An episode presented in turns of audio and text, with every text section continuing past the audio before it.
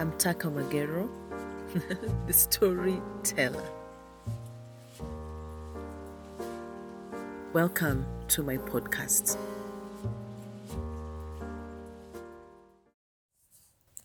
Or am I experiencing the allegory of the cave? Oh, I've been a Strathmore student now for two years. Is all the knowledge I've been amassing now just coming to play out of my life right now? Dr. Swords, Plato's Republic, the allegory of the cave, the first video I watched in Strathmore. I was just happy that they were going to teach us using videos. And Aaron could not contemplate, contemplate, con, con, con, oh, comprehend the, the meaning of the allegory of the cave. And in my usual style, was like, "Da, the thing is so obvious, it's painful. I listened to it. It's like it had defined what I've been pursuing my whole life. And then it just smashes me right in front of me through COVID. I remember understanding it so plainly when Dr. Swords taught it in the introduction of philosophy. And everyone was like, oh, this is so complicated. I was like, Dad, that is so obvious. Allegory of the cave. Ay. I've paid Strathmore school fees. Uh, people don't know how powerful it is for a single woman to say they've paid Strathmore school fees. People say it's a lot. But in all honesty, I would be lying if I said what I pay is a lot. It's a mindset. What they give you is not even worth that fees. They pour so much, you can't even pay money for what they pour into you.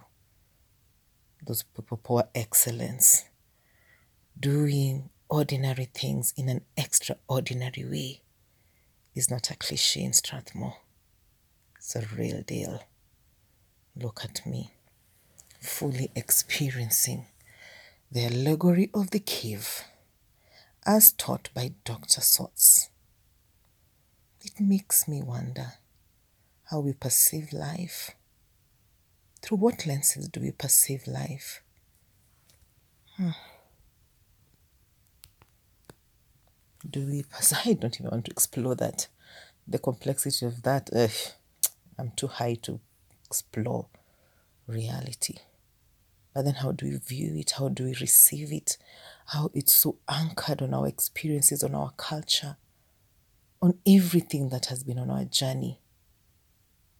How everyone will take these stories differently it's just amazing. That's why I realize and I laugh that this thing is bigger than me. It has absolutely nothing to do with me. And I release myself the burden because experience is so personal. If I try to explore that, I'll go bonkers. I know even in Strathmore, as much as I'm taking too much knowledge, I'm always so careful not to take too much I still need to be the Prasa, still need to be Taka. Ah, I limit. Only Dr. Kitawi knows how much I try to run away from too much knowledge.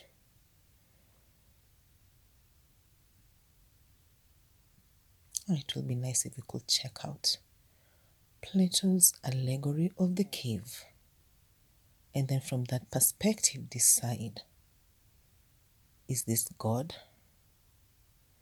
Is this steroids? Is this just typical Ziprosataka? High on steroids or not?